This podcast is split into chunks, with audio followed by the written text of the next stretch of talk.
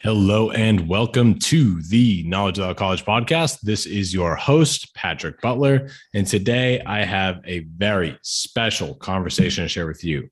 I just had the opportunity to speak with a woman named Adrienne Ashley. Adrienne is a lot of things. Among those, she is an author, a speaker, and a founder of many different uh, entities, companies, and projects. We talk a lot in this episode about her new NFT project called Foxys. She's also a co founder of another project called Billionaire Zombies Club, which is also really cool. Foxys is actually releasing this week on Tuesday, 2 22 22. Uh, and I whitelisted. I think you will want to as well after hearing this conversation, where we talk about a lot of different things, including blockchain technology itself, different implementations for blockchain, reasons why we need to implement uh, this kind of technology into all of our systems from voter ID to polling and many more. This is a very fascinating conversation. I learned a ton personally, and I think that you will too. Uh, Adrienne is a wealth of knowledge, information, and data, and she could just go on and on and on and talk forever, and I could listen for all of it. So, without any further delay, enjoy this conversation with Adrienne Ashley.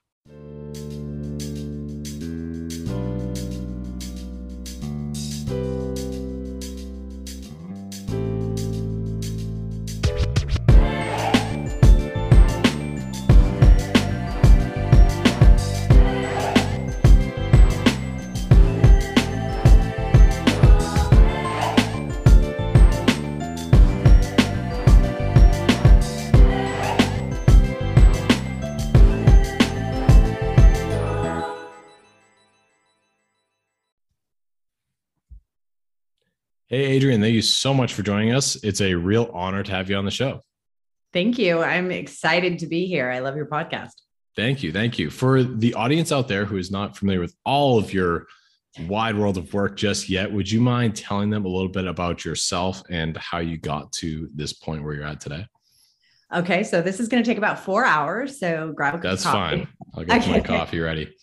Got it. Got it. Hi, I'm Adrienne Ashley. I am a blockchain OG. I got my first Bitcoin in 2009 and lost it. So, you know, like many OGs, you can cry for me later and do the math. It was 2,500 Bitcoin.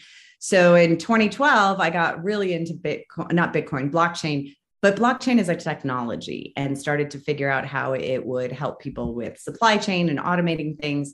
2015, I started uh, in like figuring out the use cases and I designed my first NFT based on Bitcoin colored coins. But it wasn't really possible. It was going to cost a million dollars to do it. So I didn't. But it was for a nonprofit to replace the bricks in front of a hospital and figure out how we could incentivize endowment grants to, to really propel nonprofit donations. 2017, I got into ERC 721s uh, through green energy and then started doing green energy and event tickets and luxury goods tracking and all sorts of other practical applications for NFTs, also including music. Why me and nobody else either started thinking about art with NFTs, I don't know, but we didn't. I got into art NFTs in 2019. I've worked on a number of projects from 2017 to 2019 for three years. I traveled the world teaching hedge funds and family offices how to do due diligence in blockchain because they really wanted to invest. They wanted to get in on this new technology, but they didn't know how to do it. Uh, and then I started doing an, uh, NFT projects. I've designed several for some celebrities that are going to be launching soon on how to really move their audience from social media where they could be deplatformed and lose access into their own private communities using NFTs as access gate tokens, reward systems, things like that. So I have a pretty deep background in law, thankfully, because I worked on a number of ICOs. So I've worked with the best lawyers in the world. I am not an attorney, for full disclosure. I just play one on TV sometimes. Uh, I do hail from the entertainment industry. And uh, I just was recently the co-founder of the Billionaire Zombies Club, which was a is a 10k generative PFP project, but that also is now a DAO and a metaverse game launching soon. We're a 20 billion dollar project uh, and a 20 sorry 20 million dollar project, 20 billion dollar valuation on the token.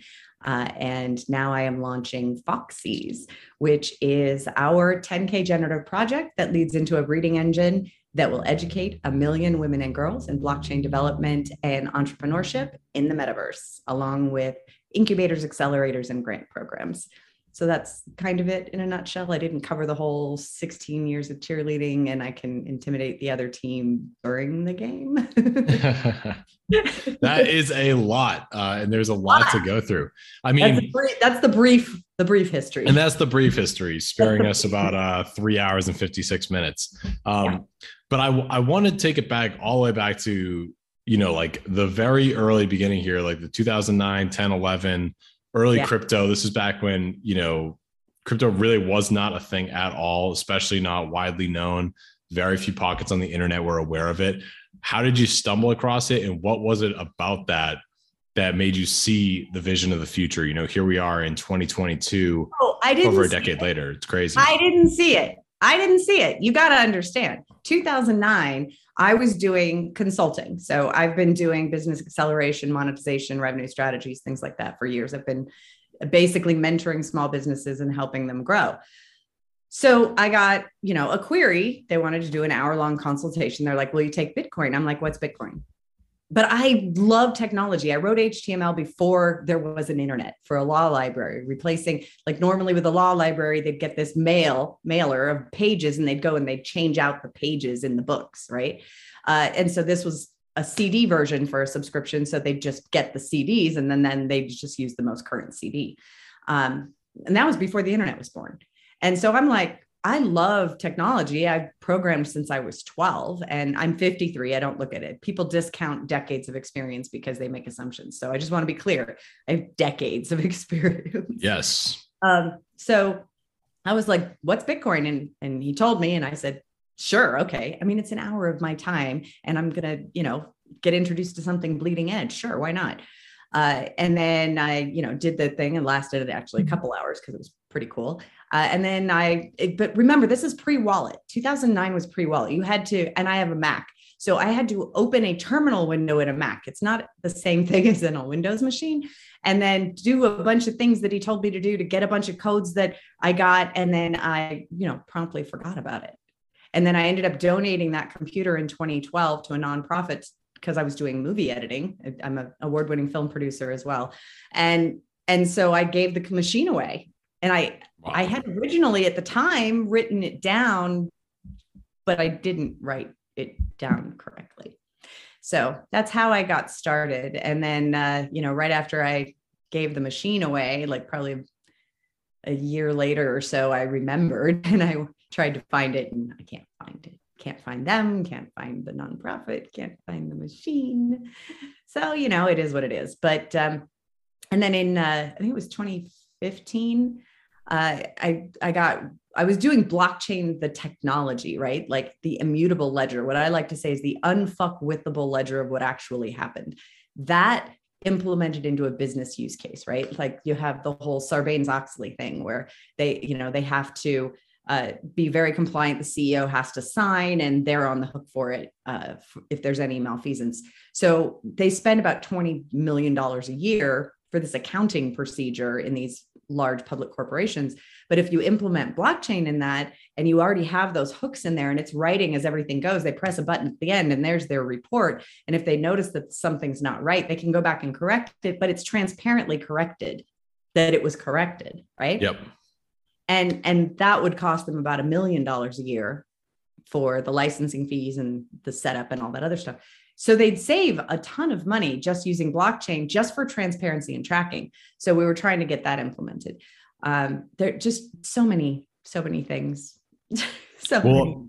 it's clearly and and so it sounds like you know the sort of where you are today is a combination of a variety of experiences, events in this space, you know, both with Bitcoin and blockchain, sort of culminating to where we are today. Was there a certain point or a turning point or particular moment where you realized that this was, uh, you know, really like a massive mover in technology for the future, like one divine sparking moment, or was it really just an accumulation the whole, you know, over time? Eh, no, I mean, my pivotal moment really came uh, with my dating app when I realized I could end the Me Too epidemic simply by putting consent on the blockchain. And the way that it was being done, a couple of moms had like whipped up apps for their their sons who were on playing, you know, college sports. But it's a single point of consent. It misses the entire idea, which is that you can revoke consent at any time. And so mine was you open a consent window, you close a consent window, then there's no go backsies. Um, so it's like a prenup and a postnup. Right? so this is this was designing your own dating app. I was designing my own dating app. I had already designed the dating app, um, but I hadn't thought about blockchaining it. And then the mm-hmm. security aspects of it, where we could use an audio trigger for your safe word that would then start streaming not only your telemetric data about where you are, but it would also audio and video stream. And then those would go to confidential private servers on a private chain. And the nodes of those private chains were, were housed basically with lawyers in all 50 states because lawyers are officers of the court. So therefore, we never housed or touched the evidence. The evidence was always in the court's hands, and you could only access it if you were law enforcement or with a court order. Um, because there's a whole bunch of compliance things. You don't want somebody's sex life ending up on TMZ. I mean, that's just wrong. Sure, absolutely. So, so just so I understand that idea more clearly. So the idea is that in this app, you're basically using blockchain technology to create a secure environment for people to communicate with. Yeah. No, no, to acknowledge consent. The idea is that the app inspires transparent communication about what do I really want, right? I mean, I'm a female. I don't know if this happens to men as much, but you know, how often is it that uh, you end up in bed with the wrong person? I see. Right. So this is beyond the dating app. This is when you've connected in real life here. This is, you know. But, but the idea of the dating app was we would match you based on sexual compatibility because, um, you know, as one example, I was friends with someone for a very long time. I knew them very well. I adored them. Um, but our tastes were markedly different. And that was never going to work. So that's that's the idea is that people don't lead with those things, right? And because they don't lead with those things, you need to make sure that you're compatible. So what the app would do was it was exclusionary, right? We bucketed everybody into ice cream flavors. So if I say a rocky road and a bubble gum don't go together, you kind of instinctively know that I'm right without having to understand the naughty underlying reasons why. Right. Sure.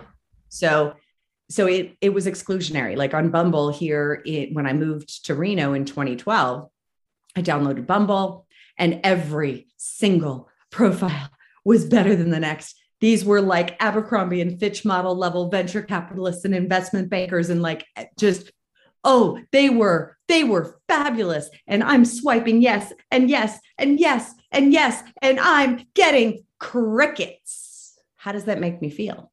Well, then I, I swiped past and I saw my friend's boyfriend. And mm. I'm like, dude, why are you on Bumble in Reno of all places? He goes, I'm not on Bumble. And I'm screenshotting. I'm like, you're on Bumble. And he goes, that's my seven years ago Tinder app profile from before I was dating Alicia. I'm like, what? So I realized basically the app was pre-populated i assume. I'm hallucinating. I am not making allegations. In my hallucination and based on several people's reporting the app was pre-populated with the most beautiful curated uh, tinder profiles and location data from wherever they had been which means that they these people had at one point or another went skiing in tahoe. Got it. So that was the other thing. So the whole verifiable, like women, we need safety, security, and certainty to say yes. So the underlying promise of the app was that these people are they are human, right? They are who they say they are. And there was a whole reputation and staking piece that goes around it called POPS, proof of personal stake, which we are still launching this year. Um, and the idea was that, you know, dating apps are just fraught with bots, scammers, ghosts, and predators. And uh, a man's worst fear going on a blind date is that she's going to be fat, and a woman's worst fear is that she's going to be murdered. How do you solve for both equations? I know, I know. And people laugh, and I'm like, three times. They've real, yeah. this survey, survey three times, every single time. His worst fear is that she's fatter than her picture, and her worst fear is that she is going to be murdered. I don't doubt it at all. Right. So it it just it's it's it's very difficult in terms of getting people on the same line because getting a woman to take a shower, do her hair, do her makeup, get dressed, and walk out the door is a, an extraordinarily high bar because we could binge watch Netflix and make kettle corn, and we know that's a rocking good time. So you got to be better than that. So you have to be provably better than that before we even say yes. I mean, yes, for sure. And I mean, I one thing that's very interesting to me about this, uh, you know, I think people underestimate the potential use cases of blockchain, and uh, you know, like this is one that I certainly never considered before. Um, and but there's so many more, and I think what you know you're describing here is that you've seeked out different ways to implement this technology. And i think there's so many so much low hanging fruit in this space. And i think for anyone that's like young and looking for something to do learning about blockchain is like guaranteed yeah. moneymaker because you can figure out so many different implementations of it. What are some of those that you think are not being worked on today that definitely should be worked on? You mean besides voter ID? So here's my thing. And voter ID can be one of them. You know, if, if people aren't working on it, if they're not pushing hard enough, then let's they're, talk about that. They they're literally actively refusing it. So here's my here's my thing. They say that voter ID leads to voter suppression, which I think is the exact opposite. So here's the deal there was a nonprofit that did a, a, a kind of a, an experiment. So they took a bunch of homeless people who were not drug addicts, were not alcoholics, didn't have mental health problems. They were just down on their luck, right? And they helped them get their IDs. So that required a physical volunteer to drive them around, take them to the, the county recorder's office, you know, get a copy of their birth certificate, take them to Social Security, get a copy of their Social Security card, take them to the DMV, get them their driver's license or their ID card. And all of them ended up becoming self sufficient within a couple of months. Wow. Literally being able to get a job, being able to get an apartment, like all of them. Just from getting an ID, or that's like sort of the primary? Just because they got an ID. Wow. So, my philosophy is this actually, a voter ID would be considered identification for the purposes of not only voting, but also for employment right? So why not instead of saying no voter ID, it it it literally is suppressing people who don't have an ID. Why not flip it and say everybody gets to get an ID for free? If we get everybody an ID for free, right? Then that solves that problem. It also solves the controversy of voter ID because it's not, it's a no big. So, uh, in order to get to that, I started with everybody wants to get laid who's single. There's 60 million people who will get their ID because I did this whole digital ID thing that proved and it verified your license and everything. It verified who you are. Then I had uh, come up with in uh, February of 2020 at ETH Denver, which we're at ETH, ETH Denver is right now, right now. Um, the last time I was there, an application called Pop Right In, which was for last minute beauty bookings and and so you basically start putting this id into a whole bunch of consumer apps until you have enough of the population that has it and that the people that don't have an id and can't verify that part then you we literally create a nonprofit grant program to get them their id then boom everybody has an id and then there's no more argument. Why would you not implement it when it's blockchain based? And if we're not going to and if we're not going to start with voter id great. How about polling workers id on the blockchain? Because they're sharing logins. So you have one login and 25 people, and you don't know who did what. Everybody gets their own login. You do an audit trail on the tabulation machines like every two minutes or every minute, and boom. Then my whole thing is let's just remove questions from the table, right? There's no question, right? It's all audible, transparent, boom, easy, done. That's my that's my thought. I just I'm a I'm a sensible middle independent and my philosophy on voting um, is is targeted by both sides, which I think is hilarious. Every single U.S. citizen over the age of 18 and still living who desires to do so should have easy access to the ballot box and certainty that their ballot was counted and tabulated correctly. That's it. Absolutely. I mean, I'd be willing to enshrine that in writing. You know what I mean? Um, I, am going to put it on the t- back of the Ten Commandments. yes, uh, or the back of the Constitution, perhaps a new amendment or something. Um, mm-hmm. Well, I'm curious, you know, related to that. So just to make sure I'm clear on on this idea, because I think uh, what's cool to me about blockchain is is it's so much there's so much opportunity to build sort of bridge technologies. I actually just interviewed uh, another man on the podcast who sort of focuses on these bridge technologies to figure out like, hey, here's a cool technology that we have. One example that we talked about was you know contactless payments, right? So he figured right. out like hey, here's this cool technology where you can have a device talk to another device without uh, touching or, you know, without, uh, you know, any Human of those things. Yeah, without human interaction. And one of the challenges though is that, you know, payment processing systems are all they're in place already. It's a dinosaur industry. It's going to be really hard to impact and get them to update a billion or whatever, you know, millions and millions and millions of point of sale systems to be able to work with some new technology. How do you build that like additional piece on top to make it work? Um, and ultimately, we landed with what we have today with contactless payment uh, because he was able to figure it out, uh, which is really cool. But, I, I, actually can figure it out. I can yes. tell you who's going to dominate that. Uh, yes, absolutely. Well, for voter ID, what I think what you're saying is to have a specific voter ID sort of on top of uh, our existing system, as opposed to trying to pull apart the existing system and put it back together on the blockchain. Exactly. No, I'm what I'm talking about is just an additional layer that actually opens up opportunity for all when it comes to the contactless payment systems. So here's a use case that I've been literally saying forever uh, to explain smart contracts, right? So humans are limited by time, right? 24 hours in a day. We're only awake for so many of them. Uh, imagine Amazon's warehouse facility, right? And you put these little chips in there. And this was inspired by a pitch that I heard, um, I want to say in 2012. Uh, you put the little chip, the Raspberry Pi, right? You have Raspberry Pi monitoring all of the lights in the ceiling and a light bulb goes out. That kicks off a smart contract, which then says, Do we have a light bulb in stock? No, we don't have a light bulb in stock. Kicks off another smart contract that says, Order a light bulb. Orders the light bulb. Shipping and receiving gets the light bulbs in, boom, kicks off. It's what it's waiting for the trigger, kicks off, light bulb is in. Light bulb is now in the warehouse and can be installed, kicks off a maintenance request for someone to go change the light bulb. Light bulb sensor then says, My light works now. Boom, closed.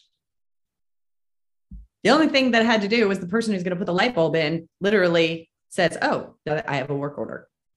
It saves a lot of time and streamlines things so that things happen the way they're supposed to happen and you don't have human error. Um, so that's one very boring use case, but it does go to this whole contactless payments thing. Now, if if you look at Solana, which is a new blockchain, uh, they're capable of doing 65,000 transactions a second, right? So they they blow Visa away. But here's the best part. Not only are settlements instantaneous, but the way that they've done their consensus mechanism would actually allow current financial institutions to implement the same kind of thing where it's like your your bank account or your credit card is basically given a little score like you're good for it, right?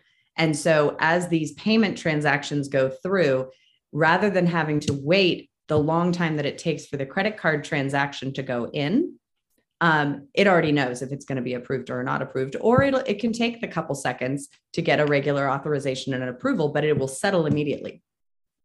And the reason it settles immediately is kind of like if you look at the Umbria Bridge, the reason that they can have gas prices that are like eight bucks, 10 bucks instead of 200 on Ethereum is because when you are bridging something from Ethereum to Polygon, they actually have two liquidity pools on either side of the bridge. Can you explain the Umbrium bridge there?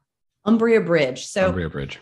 There are a number of blockchains, right? And you have so Solana was one that I talked about, and then you have Ethereum and you have Bitcoin. Ethereum's the big bad daddy of smart contracts. And these all have separate ledgers, so separate uh, unfuckable records, right? unfuckable right? ledgers, yes. So so basically, Ethereum virtual machine is kind of the gold standard. So you have a lot of layer two solutions building on top of Ethereum. So they actually have very low gas prices because they do their consensus mechanism differently. And then they write to the Ethereum blockchain in bulk. Right? I see. Like okay.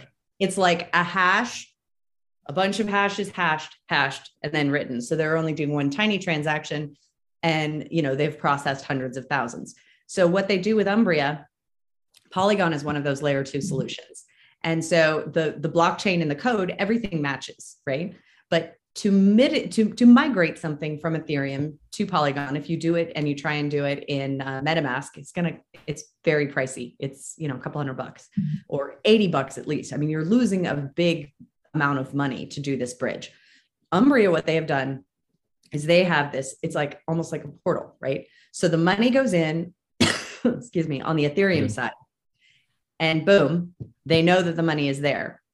And then on the Polygon side, they credit that to you and send it to you because they know they already have it, right? So it costs less because you're not actually bridging because you're not bridging an NFT. You're bridging a token, which is fungible, which means this Ethereum token is exactly the same as this Ethereum token, and it doesn't matter what network it's on. Right. So this Ethereum has the same value as this. So you're going to transfer ETH on Ethereum blockchain to wrapped ETH on Polygon. They're completely different tokens. Doesn't matter. They're worth exactly the same thing. It's like I'm going to give you a $5 bill, you're going to give me five $1 bills. Okay. It's the same. Got right? it. Yep. So, so Umbria has figured that out. I think we're going to end up seeing something on top of our current existing network. Now, the issue that that we have, um, I was in Vegas. I put my debit card in um, the taxi which I never do. This I always do Uber. I do everything electronically. Nope, put my card in. Before my flight had even landed, I took a taxi to the airport. Before my flight had even landed, right? And I'm in the air, my bank account had been drained. Wow. Which was interesting because my bank had literally done a fraud hold when I tried to buy a mouse for $24 at Walmart. And they're like, Are you really trying to buy this mouse? Type in yes. And, and yet, for 13 transactions in a matter of seven minutes from Western Union for cash advances, the fraud alert didn't trigger. I think that's because Bank of America is in partnership with Western Union. But if you look at the current stats, it's like 23% of SWIFT transactions are fraudulent. 23%? Wow. Serious. So we would save a lot of money by moving to blockchain. Now, the, the challenge with that is we have to really move people's thought processes, right? So you see these hacks and you see these exploits. Some of the exploits are smart contract exploits where they get it to do what it wasn't intended to do. It's a feature, not a bug. Uh, so, so that does happen, but the vast majority is they hack the human. So even OGs fall for this. Um, you know, there's this whole Tinder swindler thing going on, and you know, but they hack the human, right? Or they get you to such FOMO that you think you only have a few seconds to to make a transaction. Otherwise, they're going to mint out, and you send it, and you realize you just sent Ethereum to a wallet. You didn't mint a spooky boy. I did. Yes. That. I didn't just do that once. I did that twice because it said I could still mint, and I was like, "Oh my god, there's still more left. It hasn't minted out yet." Uh, yes. Yep. The human. And I'm an OG and I know better. However, when I go to a website and says connect wallet and says, please enter your MetaMask seed phrase to continue using MetaMask, that I know you don't do that. You never yes. do that. MetaMask will never ask you for that. And that is a very common one. So they always hack the human, right? Yep. So that's not going to that's not going to change. That's going to require uh, education of the citizenship of the citizenry because crypto is all about personal responsibility and self-reliance and we've kind of removed that from the social construct because the the name of the game now is victimhood. It's never your fault and it's always somebody else's problem and somebody's there to rescue you. We need to get rid of that. We need to go back to uh, my word is my bond and a handshake is a contract. And once we can get to that and really move everyone back to that then crypto will be the reigning financial instrument. That makes that makes sense to me but back to voting and how this sort of relates. Well, I want to tie it together here because okay. I think, you know, like you bring up a good point because I, I personally know people also that uh, have had their crypto wallets absolutely drained, entering their seed phrases. They were, they, they as humans were hacked, right? How do you yeah. prevent that sort of, uh, that corruptible element from influencing something so essential like voting if it were to be done on a wide scale in the United States, democratic so, processes, all that the ID that I created also includes your photo. It verifies your photo, your liveness, your likeness, and your ID. If you don't have an ID, we get you an ID. Um, but the idea is that you are that human. It has got biometrics in it. It's only the you that's going to be able to use it. And then to maintain the anonymity of voting, because your vote needs to be able to be cast anonymously, um, then the way that that works is that the ballot itself uh, has a token and you scan that and then you retain that token um, or that code. You know what that code is. It doesn't live in your wallet. Nobody can backtrace it, but you know what that token ID is and you have it saved. And because of that, you can always check and make sure that it was actually counted that way. See, that's the that's the key piece. We have all this electronic voting, right? But then you have all these news stories where, you know, in Texas back in 2016, a woman was a Republican. She pressed all Republican and it voted for all Republicans, except it also vo- it voted for Hillary, not Trump. And she's like, wait a minute. And then they had to take it offline and go to paper ballots for that, right? Yeah. The other one in this last election, an older woman voted um, and she voted, she voted for Trump. And uh, on her ballot, it didn't say she voted for president. And she said, but it didn't list my vote for Trump. And they said, no, no, that's okay. we just didn't put it on that because it's very polarizing. Hmm. Like, I'm sorry. No, no, no, no, no. My paper ballot should match. If I'm going to take my paper ballot and then go scan it into the machine, I need to have it scanned into the machine saying exactly what my vote is and a receipt that pops up that shows me exactly what my vote is. Because remember in the olden days when we had the little punch cards, yeah. Now the whole the whole Bush Gore thing. Now the punch cards offered something that we're not doing today and we need to do, and that's called a receipt. So your ballot was printed. You'd go in and you'd punch it. You'd put it in the sleeve. You'd hand it to them. They'd tear off the top, and the ballot numbers matched. So you could literally go back if you had enough time and patience and find your ballot, right? And yep. that was your ballot. Now you don't know how it was counted because the machine counted it, but it was a it was a mechanical machine much it was not subject to programming. It was literally counting holes. Yeah. Like physically counting holes like mm-hmm. almost like an abacus right? So very very um not prone to hacking. Yes which i mean there's so much to be said about you know just the last election and and voting and you know strange anomalies and things like that. And without getting into the weeds on it I think one thing that is just noticeable across the board is that there's just there is no standard process whatsoever. Every single you have right. counties differing from other counties, states differing from other states, and just the whole thing is a big mess, and nobody really has any clue how their specific situation works. And if anything, you're disenfranchised as a voter to even investigate your right. situation because you're relying on people in your county or town or whatever to tell you about how it works. Um, and yeah. and and I can just say with this last election, so my polling place is run by the same 150 year old woman that has run it since the dawn of time. It runs like a well oiled machine. Like she cut his down, right? Boom. There, it's great. Other than little things after this election, when I was reading our actual constitution, you're supposed to have a drape behind you. Mm-hmm. Um, we didn't have drapes behind it. There was all sorts of things that were not correct. But normally, and I moved here in 2012, and I was shocked. I mean, these people take their voting rights seriously. There's early voting. There's, I mean, it's ser- like people exercise their rights here. And, and it, it, it's awesome. But we use a thing called BallotTrax. And I would go in and I would vote. And within seconds, my text message would go off, you just voted, right? This last cycle, uh, it took two days to get the text message. Why? Where did my data go before it actually came back and registered my vote? And then we have entire neighborhoods where none of their votes, which they voted by mail, none of their votes ever hit BallotTrax. They were never counted, they were never delivered. My whole point of this is regardless of whether you think it was safe and effective and secure, or whether you think it was hacked, the fact that there are two choices is the problem. Okay.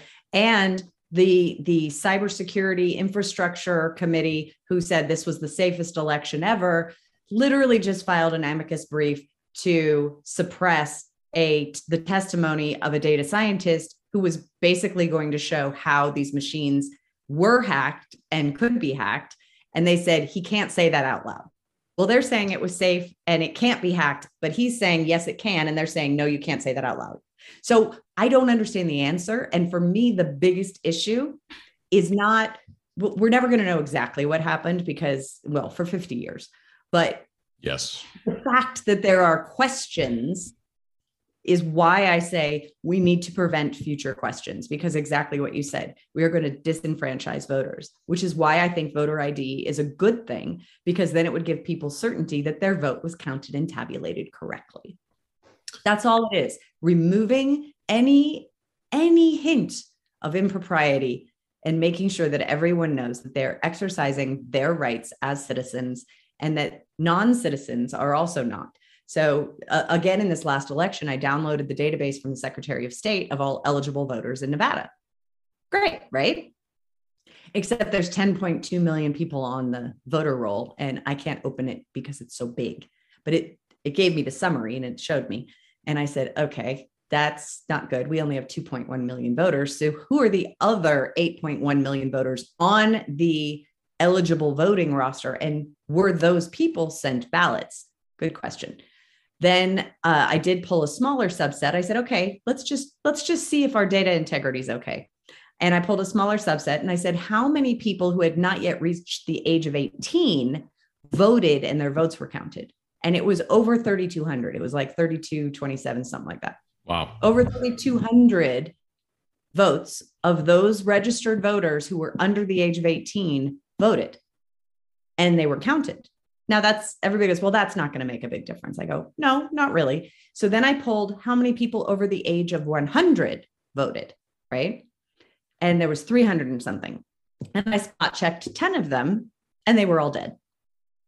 Again, 300 people. They're like, nah, I'm sorry. That's that's a problem and a hole in the system. However, you want to classify it and whatever adjective you want to use, it happened and it's literally registered that it happened. So you can't say there were no problems and you can't say it was the most secure. When our machines, where they they dialed down the sensitivity of the signature matching machines for the mail-in votes. So if if Peter Pan was registered and you signed Santa Claus, that was good enough that's not okay and then and then there's no more signatures because somehow they're not available. Yes and because they when they get when they get detached from the ballot you don't know whose signature it was supposed to be. These are problems in the infrastructure and architecture of how we do this. So that's why blockchain would solve all of that. You would make sure that one living person over the age of 18 received a token to vote that they would then spend their token to get their one vote. They couldn't be registered in two places because they only have one ID. And I, you know, I agree a thousand percent with the concept here. You know, like it makes total sense to me, and especially the, just the yeah, idea, like you know, like people get very caught in the weeds of the political aspects and you know what what news channel do they like? What are they saying? All that stuff. But if you take a step back and just say there are problems with it or there are questions with it, that's the biggest issue, especially in this world of blockchain where we shouldn't have any of that. I want to play devil's advocate for a moment though and say, you know, one thing that's always interesting to me is sort of this dichotomy around the philosophy of Bitcoin and crypto and all these things. One being, you know, it's sort of this libertarian freedom, you know, you're able to uh, personal responsibility, freedom, all that stuff that you mentioned earlier, uh, versus sort of the scary uh, dystopian potential future of you know everyone's got like a chip in them or something and they're being tracked specifically and you even mentioned with uh, having the you know having like biometric data and you know your personal information tied to your voter id and things like that. It's like how do you ride that line without corrupting forces kind of pushing it over to one way or the other? You know what i mean? Yes. So i will first say bitcoin and crypto people are hell's fucking no against being chipped. And when it comes to the biometric data that lives on your device and it lives in your ID, it's not it's it's not attached to your voter ID. It's an encryption key that allows you to unlock your stuff, right? But it's personal. It's not recorded. Your biometric data is basically hashed. So on the blockchain, they can see a hash, but they can't decrypt it because that goes with your private key. So it's still private, even though it's on the hash chain on the blockchain. But that hash can be decrypted by your device in your account in your wallet to determine yes, you are this human being, right? And and there's so it's really more about owning your data.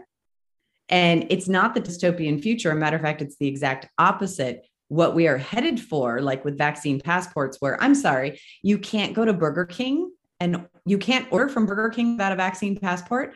Uh, you can't go to the grocery store.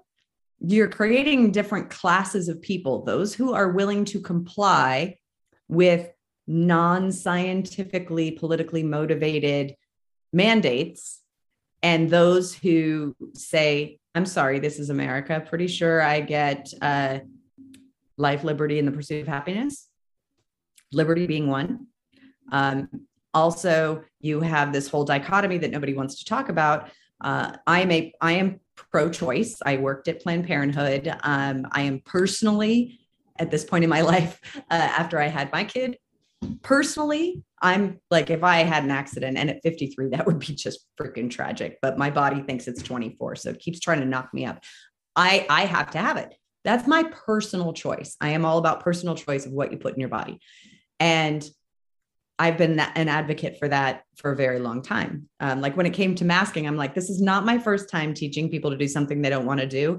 I was a, I majored in sex ed. I worked at Planned Parenthood. I taught Black men how to use condoms and why they should. Don't tell me that was not a hard sell, but I, I, I got it done. So um, this is a, you know, because the, the condoms, they make them very, very small and they don't fit. And I'm like, no, no, these are the ones that fit. Like I work, I got it done. But my point being, um, the the my choice, my body, the mandates is exactly the antithesis of my choice, my body, right? So I don't understand how that was able to actually get so far along. Thankfully, they're now ending the mandates, and I I do believe that's because it's an election year, and the polls are basically showing that ninety percent of the population are not for the mandates. Yes. You want to wear a mask? Great. Wear a mask. I'm sorry. I went to Disney. I took my mother to Walt Disney World in Florida for her 75th birthday. Now, everybody complains because Florida is like no mandates, right? And I'm like, Disney actually, there's all these different ways to keep everybody safe. Disney has not had an epidemic. They're not a super spreader event. They have millions of people going through there. Uh, they temperature check everybody walking in that cuts 90%. They sanitize everything. They use long lasting sanitizer things. I was spraying my mom with probiotic spray. I had her taking the humic acid, the vitamin D, the zinc, all the things, right? We were fine. We were totally fine. Um, and I do all the things. I call it my Road Warrior Health Kit. And I was in Miami for Art Basel, and everybody got COVID except me. Not everybody, two other people didn't, but everybody. And then I went to Puerto Rico Blockchain Week, and everybody got it except me. So um, there are ways to stay safe and keep safe that did not require forcing people to take an experimental vaccine that propaganda lies and says it's approved. It's not approved. What we're getting here is not approved. They have a brand that is approved that is not available in the United States. So yep. it has to be fully informed consent. And, you know, I my mom's vaccinated. I'm not anti-vax. I'm medically ineligible personally. So I didn't have an option. So I had to explore the therapeutic options and I've been safe. I got it in February 2020 and I have tested negative now for two years every single week. I'm like a little wow. hyperzealot on the testing because I sure. never want it to be that's the asshole that gives it to somebody. Yeah. so I'm really, I'm over the top safe. Well, um, well you mentioned one thing there about, you know, there's polls like they're super unpopular. And so now, you know, they're making changes, but that raises a question in my mind of just, you know, another potential blockchain usage here which is around public opinion polling. You know, I think one thing that we saw of recent elections is like, hey, how reliable is this data, anyways? Because it's saying one thing on the news. And then on the day of election, it's almost the opposite. And of course, you just count, you know, you just imagine the guy that gets the phone call about, you know, what's your voting preferences or whatever. And their sort of sense of, you know, do I even, why would I answer this accurately? You know what I mean? Why would you tell the pollers any accurate information, anyways? And the fact that, you know, and I, I think just looking at democracy and the system that we live in, it's like it's uh, in a perfect world, it works really great. But the issues are where it breaks down, where it doesn't work. Voting being a huge, huge aspect of it, but the other being just general polling and how people are feeling about things and letting us sort of shape our own reality instead of having uh, you know, policies enacted under emergency use, whatever, uh, and then waiting for like kind of a two year feedback loop until the next election uh, for the public's perception and their opinion and their belief system to actually be implemented uh, and to repeal some of these emergency uses and you know, all those mandates and things. You have an app I for have that. an app idea for that. This is why this is part of. I mean, we're going to get to Foxy's, but part of the reason that we're doing Working our way up to Foxy's. it's a whole it's a whole like teaching all of these blockchain developers because we're short blockchain developers so it's very difficult to get people to you know not take the $300000 job and come work on this social impact we don't have enough developers to actually produce all of these social impact programs on blockchain that we need to have done so one of them that i created um, and it's i wrote it up it's like and it's super super easy right so, baby steps, right? Baby steps, baby steps, baby steps. First step is end apathy, right? The um, we have to end gerrymandering first because right now people who are elected only are beholden to the people who are in their own echo chamber. So we need to end that. We need all elected officials to serve all of the constituents on both sides of the aisle, not just the party. But what the app does is it uses your voter ID registration, your address, and it tells you every single person up the line. Now that's already a thing. You can go on the web and find that. But what it does is it, I'm sorry, I'm getting the hiccups. I'm so excited. It All it good. literally tells you what they have to vote on next. What's what's on the agenda for them. So that you can then, as their constituent, weigh in so they can represent your views and if their constituents say 90% of their constituents say vote no on this and they vote yes, they have to explain why. And then all of that data is tracked. So when it comes time to the next election, which could be four years later, and you've forgotten what they did the first year, it actually has a tally of how many times they voted against their constituent. That's a big deal. Um, Certainly. because that's talking about reputation and staking, right? Like the and this other thing about like journalists, we've got journalists who, you know, we have old school, hardcore journalistic integrity journalists who are like, I'm out. Because in the 80s, it shifted. Uh, news newscasters were reclassified rather than as a public service. They were reclassified as entertainment basically. And they were allowed to be beholden to their shareholders not to the public interest. So they no longer had to show and give equal time to both sides of a story. Right? And that's really when we started the decline of civilization Sure. Yeah. And I mean, I think we see, especially with journalists, like the ones that get the most attention usually aren't talking about the things that people care the most about. Um, um now they are which is really interesting we're seeing a pivot point okay yeah. you have mainstream media that are echo chambers. Okay. If you want to watch like the best explanation of this, watch the movie, watch the movie. It's on Netflix. It's called The Loudest Voice. It's basically how Fox News started. And um, it's it's so enlightening. Um, and then people go, see, see, Fox, Fox. And I go, yes. And they're all playing by the same rule book now. Go watch and then watch your left sided shows, watch your right sided shows. You will literally see the keys and you'll see, oh, that's the game plan. That's they're all doing it. Right. So then you have Joe Rogan, who, full disclosure, I've never heard or watched a Joe Rogan show. I've seen little clips here and there. Right. And I know he has Dinesh D'Sou- D'Souza on, and uh, I cannot wait for 2000 Mules to come out. So that's a documentary about ballot box stuffing with actual data, cell phone tracking, interviews, like the whole bit, like the lid's coming off. Um, and he has Dr. Malone on, who I find to be extraordinarily credible, fascinating. I have worked in healthcare before. I don't listen to media.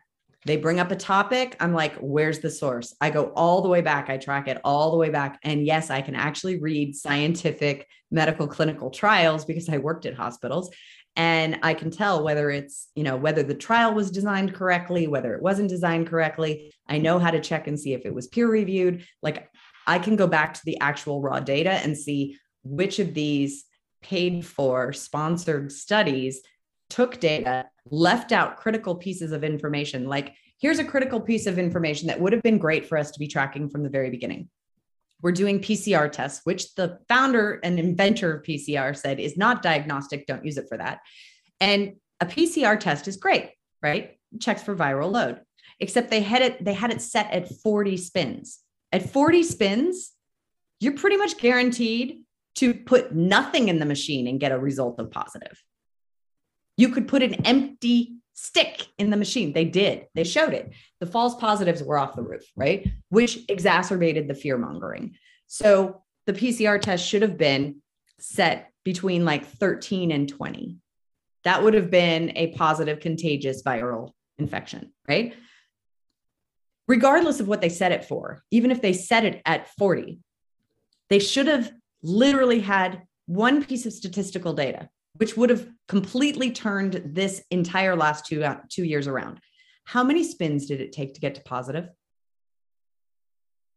Then they would know what percentage of those were likely false positives and what percentage percentage of those were actually critical infections where those people really did need to quarantine.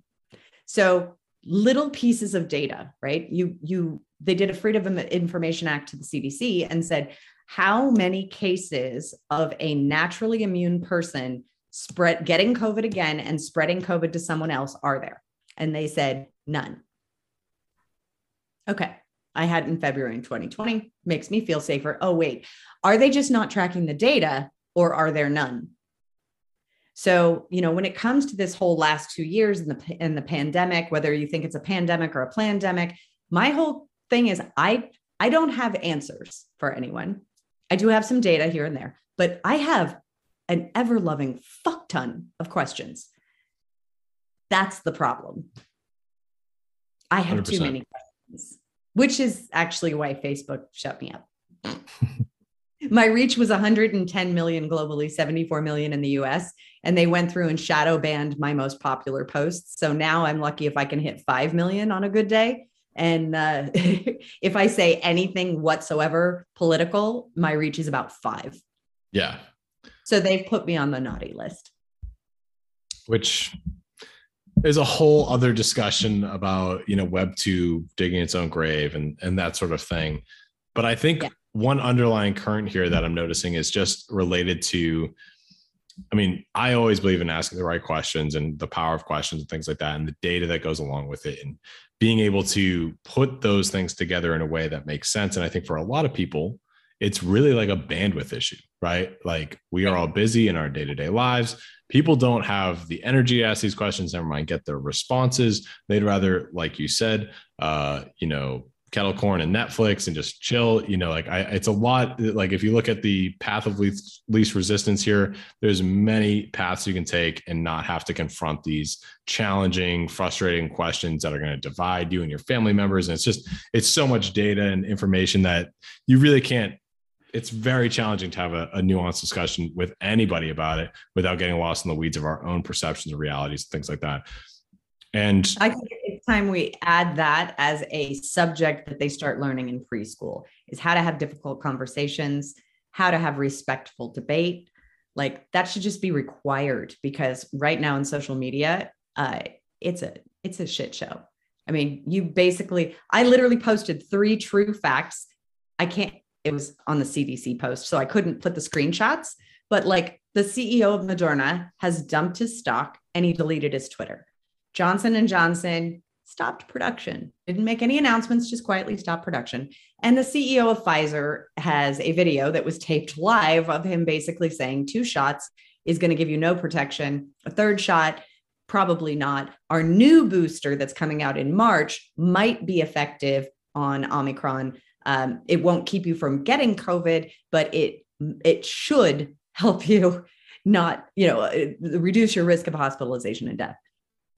And they're like, everything you said is false. I'm like, everything I said is fully documented. Like, can you go- Google? Like the the cognitive dissonance going on, right? You know, two of my friends, uh, fully boosted, California, got COVID, 104 fever, almost died, and they are just certain that if they had not gotten the vaccine that they would have died and i'm like i think it's the other way around and and and they're like you know we can't wait to get a booster they're probably going to get a fourth shot any minute and i'm just have i'm literally looking at all of the damage and i'm looking at the the clinical trial data that was actually submitted to the fda and how is it possible they had they had 1700 reported deaths in the first two months and we shut down the swine flu vaccine for 54 deaths. So, how did that ever get passed? I don't understand. And we're not going to know until it all comes out, right? There's there's a many, many, many, many dots. They're not all connected yet. But my my my thought is there is a uh, a vaccine that India is actually suing the government. One one province in India is suing the government because they had a va- there is a vaccine. It is cheap. It is super cheap. I mean, super cheap. Been around. It's you know off patent uh, because it's so old, but it's super effective on all viruses. It's it's effective on COVID, and then the suppression of that and ivermectin and hydroxychloroquine and budesonide. Why? So they could get the EUA because if there was an effective treatment, you can't get an EUA. Why? Why? No idea. This is the problem. You have people that just believe everything the government says. Why? We need people to develop critical thinking skills and we need tools to support factual evidence that they just say, well, that can't be true because that's not what I believe. Well, need, blockchain will help with that. It will help give people yes. certainty. Well, that's what I, I, you know, to tie it back together. It's, and you mentioned, you know, even with the example earlier with, uh, you know, replacing the light bulb, right? We're able to see how blockchain technology can be used to eliminate human work, human error in sort of monotonous, regular things. And we also know that using blockchain and having that unfuckable ledger is unfuck a withable ledger. Uh, yeah. You know, gives us, you know, it helps uh, eliminate a lot of the actual mental work that we have to do for thing for routine processes that we know we can streamline right so it's building right. that trust into the system and also building that efficiency into the system so that we can and you know making it available to the public so that you know people can do their thing and they can do their research and they can validate things if they want to but building trust in our system in a way that i think we've seen over the past few years it's just blatantly not there you know and i don't i don't like to spin in a way where there's like this maniacal cabal of people trying to distort everybody's trust. I, I think if you leaned on it in every direction, you'd find just little, you know, a little bit of incompetency here, a little bit of, you know, just trying to lean one direction there. You know, it's it's it's a lot of little things that add up to a system that no longer works. Um, think about it like this: we have email, right? Yes we have there's a, a, company called radiologics full disclosure um, i'm advising them right now but radiologics is for the healthcare industry, which is super regulated. You have to be HIPAA compliant, private, da da da, da the whole thing. Yep. They have a whole email system where you can, you know, instead of having to burn a CD and send it to the person who's going to do the review of the, of the MRI, it's da da da da, click, boom, and the person's looking at it, right? But it's still all the patient data is totally encrypted. It's and and like it's great what if we had a system like that? What if the radiologics platform was actually inserted into, at the very least, to start the FDA, where they are try they tried to have 75 years to, to give the Pfizer data in this Freedom of Information Act request because they're like, it's just too long. Well, no what if it what if it's like a press of a button boom you can produce it. They're like no we have to be able to you know redact things and this and that. It's like mm, an ai can do that. You give it a rule set. If we had that i think the government would function much better because right now they're literally operating like the pony express. Even though technologically we are far in advance of that there are very easy ways to cull a, a ridiculous amount of emails for a certain number of words, for which I think if they want to do that and they want to redact, they would have to provide this. These are the rule sets for redaction to the judge and have the judge approve it. And then they programmatically redact everything. And and it goes to the attorneys who are not allowed to share anything until they've already gone through it. And it's under seal until it's been approved that yes, it was properly redacted. And then boom. That would speed up the process by uh, 75 years. Yes. And I, I mean, what I feel like we're, we're talking about here ultimately is that our government is operating at one speed, which has no incentive to accelerate or anything. But there's this overwhelming techno- technological development that's it's becoming too big to ignore. And that's what I find so interesting about crypto and blockchain and everything like that is it's really getting to the point where it's like our technology is in the stratosphere and we're still operating off of systems that existed before the internet. Well, that's why they're trying to get rid of crypto. Do you not see them shutting down the bank accounts? Chase just shut down another bank account of a big of a, a big Dex. So this is this is the issue. And what I don't think they understand is they literally took all their money so they can't meet payroll. And they've done this to many, many people. I literally just got a request for a, a short term loan from a crypto company because their bank account was shut down. So they can't meet payroll.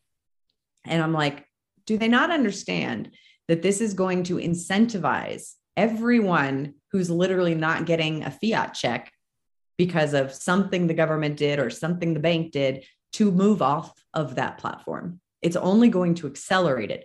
The more you fight it, right, the more power the platforms and the decentralization will get because we don't want anybody actually controlling our money, right? So the government is is I think they feel the chokehold where you know, and this is one of the things going back to that the charity aspect when I was developing the charity token for the hospital. Imagine, right?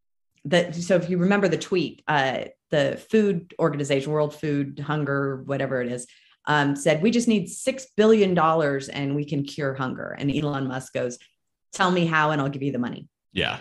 Yep. Crickets. Why? Because they don't know.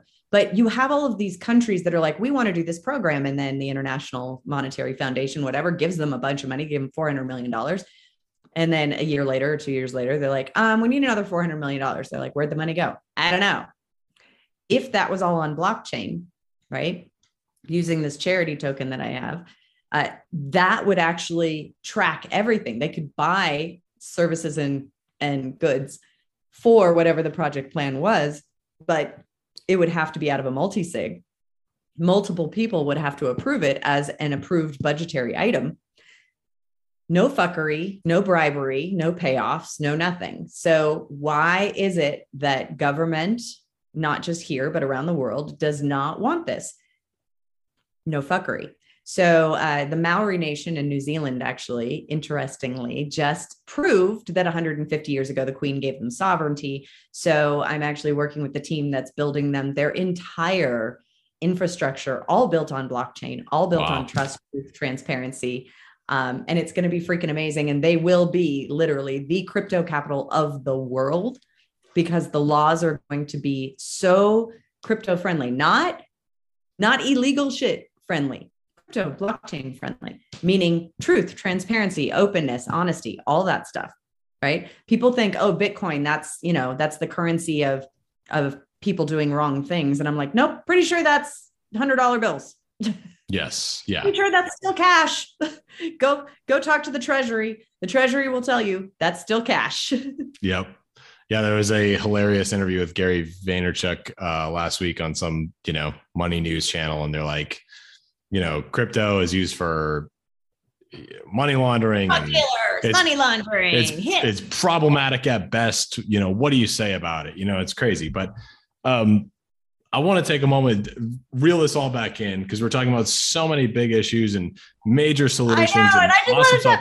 And, and well, well, let's talk about how this all relates to cute profile pictures. Okay. Um, and have the uh, cute profile pictures. Okay. Transition of the century here right? We did that. Well, we said Gary Vaynerchuk, and Gary Vaynerchuk actually helped bring PFPs out into the universe, and he does it correctly, which a lot of people who are doing it are not. He actually makes it access to his community, which is what you're supposed to do.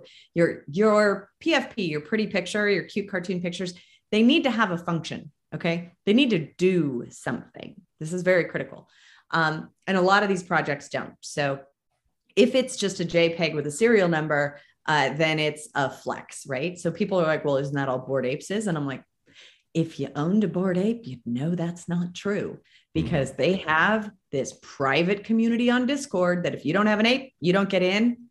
And that's literally like walking into a room with all of the richest people in the world. Just that access alone is worth the price that Bored Apes is going for. It's insane um, along with they've got commercial rights and all this other stuff, limited commercial rights up to $100,000 a year. So um, I've been working on a lot of these. I've, I've architected a number for musicians. Um, I had worked on Musiconomy and Musicoin years ago. Uh, so I understand what artists are facing especially musicians, you know, they make their money on tour. They haven't been able to tour for two years. How do we turn this around and really give them back ownership of the audience? Because the the issue that they have is when they go on tour, you know, they make money from merch and they make a you know a slice off the ticket sales, but Ticketmaster probably makes more than they do, honestly. Um, and they don't get the name and email address of everybody who goes to their concerts. So, what I've created and designed is a way for them to really own their audience and create their com- own community. I mean, if you look at um, if you look at a lot of these big celebrities, you know, they're doing these NFT launches and they're making a couple hundred thousand dollars, but it's because they're not doing it my way, right? It's like mm, that ain't going to do it. You got to do it this way, and then all of those 200 million fans that you have on Instagram are going to flock to your community and be able to get in. That's kind of a big deal. Um, so while I was working on all of these things for years, I have been doing Crypto Vixens, which is my nonprofit project to inspire women to join founding teams as advisors or co founders, regardless of technical expertise. So I've been doing that for years. I've been mentoring female founders for decades. Uh, I work mostly on monetization strategies, marketing, um, publicity, uh, increasing verticals, like taking what you're already doing and going into different verticals and diving in there and owning it. So what Foxy's does is it's a 10 10k generative project.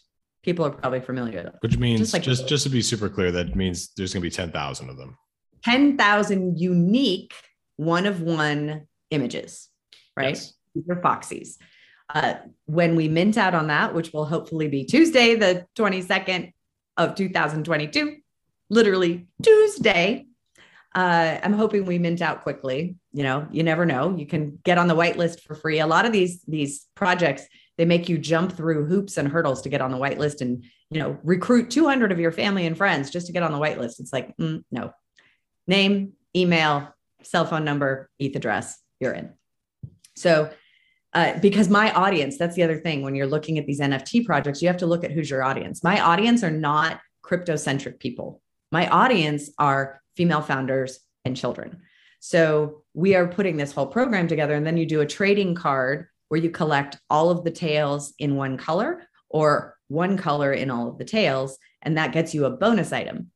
Uh, then we have some really cheesy, silly, fun, kind of addictive play to earn games where they can start earning these POPs tokens, which I told you about, proof of personal stake. Um, they have to earn them. You can't buy them, you have to earn them. And so the then we open up the breeding engine. So much like crypto kitties, you put two kitties in, you get one kitty out. In ours, you put one foxy in, two foxies in, you get one foxy out, unless you've played the trading card game and you get a four foxy. Now, four foxies are the ancestors, basically. There's 250 of them. And they, when they breed, have access to every trait, every accessory, including all of the new ones. And they breed litters, not just one. So five to eight, and that's random. Every single time you breed a foxy, it kicks off a scholarship for a woman or a girl. So Foxy's U will open up in Q1 of 2023, maybe earlier. I'm not, I'm not saying, but it might be earlier, but Q1 of 2023. And we have our metaverse, we have our lecture halls, we have our dean of education who's wrangling all of the instructors and getting all of their courseware and putting everything into the system and we will be training 1 million, educating 1 million women and girls because there's not necessarily an age thing here. I know some great entrepreneurs who are seven. I mean, their parents are For entrepreneurs, sure. kind of born that way, but uh, seven year olds who are designing better go to market strategies than some adults. So, blockchain development, because most of these founders are going to need some kind of blockchain component. And as I said, we are short developers. So, in that blockchain education program, we're also going to be having the social impact projects recruiting. So, they not only get educational and academic experience, they get real world experience they can put on their resume. Wow. So, let me just try to summarize this because I think for a lot of people that are that are new to this world or maybe they're not super familiar with it, there's a lot to wrap their head around. So, first off, you have these you have a profile picture project, right? So you're going to get an NFT, which is a cute little foxy, which you can display on your profiles if you want. And now Twitter will even verify it, all that kind of good stuff. Um, yep. From there, there's all sorts of uh, inner community mechanics, right? You can breed them, you can play games with them. There's a lot of stuff to do with them. There's utility value to them, uh, and you can earn yep. those pops tokens and things. But ultimately, the great reward here is that when you do breed them, anytime you breed them, you're going to get a new Foxy created. And when you get a new Foxy created, that is actually the initiation of a scholarship to some lucky girl or woman to uh, learn about blockchain development and this sort of stuff. Is that is that that's accurate? Exactly. Where can we embellish farther? Um, no, that that's fabulous. So also as part of so just like with the blockchain development program where we have the social impact projects that they can basically jump on and have real world experience with the female founders education for entrepreneurship we have an incubator we have an accelerator and then we have a grants program so you know everybody's looking at this like well what are you going to do with the money? And i'm like uh, i'm going to educate a million women and girls. That's that's not inexpensive by the way. Uh, but when we do this grants program what was really interesting is if you look at the data only 2% of women founders are actually funded. But if you look at the data we fail far less often and we actually are a better investment overall. But they keep taking these moonshots with these boys. Like as an example so the reason that my dating app isn't out uh, I was going to launch in February of 2020 and then COVID, which means nobody was leaving the house. So it wasn't going to work.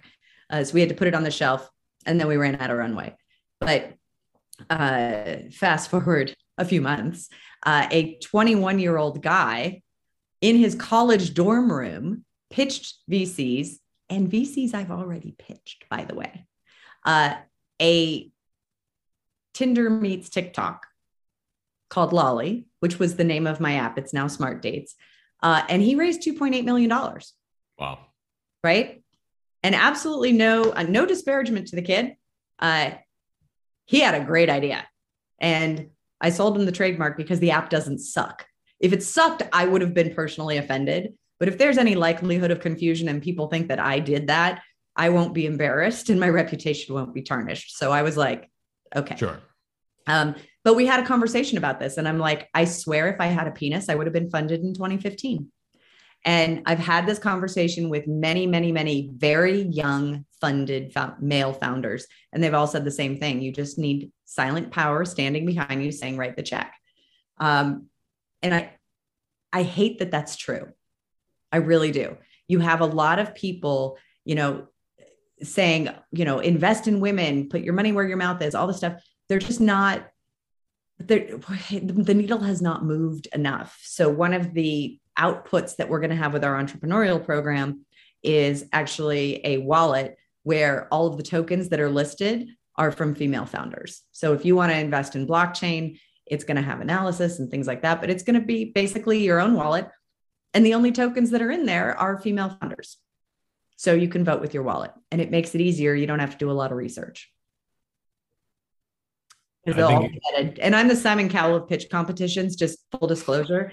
Um, I say no, like I said, three years with hedge funds and family offices. Um, I say no 95 to 99% of the time. I'm really, really picky. I'm very strict on diligence and compliance. And uh, so if it makes it past me, it's probably really good and and i do tend to sometimes make people cry in pitch competitions. So i go to costco first and get a big old thing of, of, kleenex and have it all around everywhere. I'm like i promise if i make you cry i will solve your problem. I'm very solution oriented. I will have a fix. If it just sucks and there is no fix i will keep my mouth shut. Hey you know I, I, think a little bit of harsh truth uh, i think everyone could use a little bit of that these days. So uh, uh yeah they could. yes. Well i want to ask more about you know, of course, you just told me about your personal experience in this space, or of you know, experiencing what you've experienced, and and uh, right. as one. But why? Uh, what what's what's the further why here for for such a large initiative and such so much of your focus? So I've I have been working with female founders, uh, especially in crypto vixens, blockchain female founders for years, and I watched them struggle to raise I watch them struggle to launch. I watch them struggle to get attention. And what I've noticed about their projects is these are game changing global impact. Like it's not, let's get to unicorn in the first three months. Some of them could, right? But they've got such utility. Like look at Snap Nurse, right? I met this founder once. I actually met her co-founder probably on Clubhouse like six months ago. It was hilarious because I met her, I want to say three or four years ago. Um, it we have a nursing shortage and it takes three weeks to get approved to work at a new hospital. You have to go through the credentials check and the vac- vaccination check and make sure you're up to date on your continuing education and all this stuff, right? Yep. So they created an app called Snap Nurse, and it literally collects all of your credentials and everything in one place on the blockchain, certified. You walk in, scan a QR code, you go to work. Solves the problem.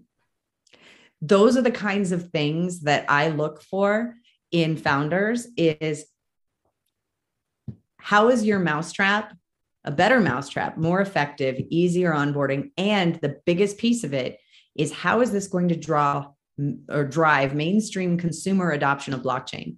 Because when I try to get early on, when I was trying to get these women to join these founding teams, uh, they're like, "Oh, I don't know blockchain." I'm like, "It's a healthcare company." She goes, "Yeah, but I don't understand, you know, how how the token would I I just don't I'm like it's a healthcare company. This is this is a healthcare company. You have 30 years experience, senior vice president, baller credentials. I just want you to advise this healthcare company. No, I don't I don't understand blockchain. And I'm like, girl, you don't understand email. You use it every day. Yeah. It has to be, you know, when I look at these projects and when I'm advising projects all over the world, my number one thing is this has to be so easy that they can literally install the app without ever watching a video and figure out how to use it. And it has to work. It has to be easy, it has to work, and it has to make their life easier, better. That's it. That's like the core values of how we're going to get people understanding blockchain. And then you have all these detractors that are like, no, Bitcoin takes more than this. Da, da, da. They don't understand. We most Bitcoin mining operations, and I know plenty of them, they use renewable energy, sustainable energy. We have contracts in this country where they have all the stuff that they're producing, these renewable solar, all this other stuff. And but because of the way that the laws are written to protect the income streams and the profits of the energy companies, they will literally turn it off rather than sell it to a mining operation for less than the six cents that they that they want to get for a kilowatt hour right? So we have when we do renewables and we go direct and everything, it's like a penny, two pennies a kilowatt hour. We're putting it in for a penny a kilowatt hour in New Zealand. Well, in the Maori wow. Nation, sorry, the Maori Nation. So so we have people literally shipping their miners over there right now because that's where they're going to go because it's only going to be a penny. I would prefer that we keep a lot of miners in the United States and have some kind of an amendment that says for these particular operations, these protected classes of operations, you are allowed to sell below, right? Because if we had more mining, it wouldn't cost as much, but we don't, right? So, so that's why the energy cost is so high. But we also have proof of stake, proof of authority, um, proof of participation. Like we have all of these different consensus mechanisms that do not require the electricity to run a city. People they can't grasp that because mainstream consumers still associate blockchain is Bitcoin. And that's not true. Blockchain is a technology that built Bitcoin is built upon, and the consensus mechanism that Bitcoin uses is proof of work, which is good because it disincentivizes people to try to do a 51% attack because it would be too expensive. So, but we also have proof, proof of stake. Again, you got to hit them where their pocketbook is people aren't going to risk losing their stake because it could be a lie, right? So there are ways around it where we can implement blockchain without significant energy impact or ecological impact, and where we can make it so user friendly that mainstream adoption happens and it just becomes a thing. Those are the, the people that I want to fund that and and I find that when the the women when I do these pitch competitions, the women generally have that criteria. They are looking at, you know, and this ID piece that I'm that I'm working on should be soon. Um, with the refugees, they have to leave everything, or their entire town is decimated and in rubble and on fire. Where do they get their birth certificate? Right. Look at Hurricane Katrina. Right with Hurricane Katrina, uh, things were wiped out. Legal aid was gone. People who had child support orders could not modify their child support order. And the federal law says that you cannot modify a child support order except to the date of filing, except the courts were all closed. There was no electronic filing. And thankfully, the state of Texas had a um, had the same back end platform. So the people who escaped to Texas could actually change the address where they got their child support. But the people who owed the child support could not electronically file. And then the federal judge declined to allow anyone to file a motion for modification as of the date of the, the storm. So it's just fucked. Had this all been on blockchain, it would have been much easier because everything would have been filed and on blockchain certified, date stamped, boom, done. Right. So there's there's so many things that could be improved, eh, and we just need to do it, right? But we need people who think outside the box on how to do it, right? I don't have a box. I burned my box a long time ago. It's gone. I see everything. I collect a lot of dots in a multitude of, of, of industries and verticals. And, and I say my magic secret sauce is that I can connect them that I have a little information here, a little information here, a little information here. Well, if you if you are in your own silo or your own echo chamber, you're not going to have access to any of that data because you've never seen it. It's never actually registered, yep. right? And that's the big thing. I can make my point. oh, I got to tell the story. Sure, please do. I can make a point that I'm right. It's perfect. So when I was 20, I bought a champagne colored Honda Accord, four door Honda Accord. I had never seen it before. It's most beautiful car, most beautiful color, drove fabulous. I absolutely loved this car. Oh my God. I felt like I was driving the most luxurious thing ever. Right. And uh, never seen it before. Uh, went to the mall, lost my car because there was like 10,000 of them in the mall. Yes. And started to see it everywhere and then found out it was the most popular car in the most popular color and also the most stolen car in America. Wow. If you don't know what you're looking for, we have this blindness, situational blindness. We're we just we aren't going to see it. I do the same thing in dating. I explain if you don't know what you want, you're never going to find it. I guarantee you, every single woman knows exactly what she doesn't want. And when I asked a room full of 1,000, 1,500 women, what do you want? A third of them burst into tears. I was prepared. I was a motivational speaker for 10 years. I'm used to making people cry. It, it happens. So there was tissue everywhere, but they, they don't, they don't know what they want. They just know they want different, except the only thing they can recognize is what they already know.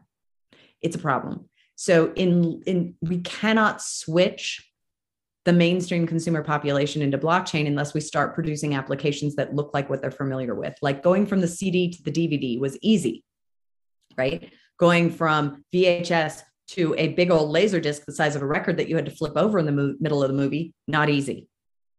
Everybody was on music, on CDs, form factor was familiar, boom, now it can play movies and I use it exactly the same way as I use a CD. I put it in, I don't have to flip it over. There we go. That is the baby steps along the way that we have to actually accomplish, which is why pop right in last minute beauty bookings. It's on the blockchain. You're paying in tokenization, and like the whole thing, right? It solves all these problems, right?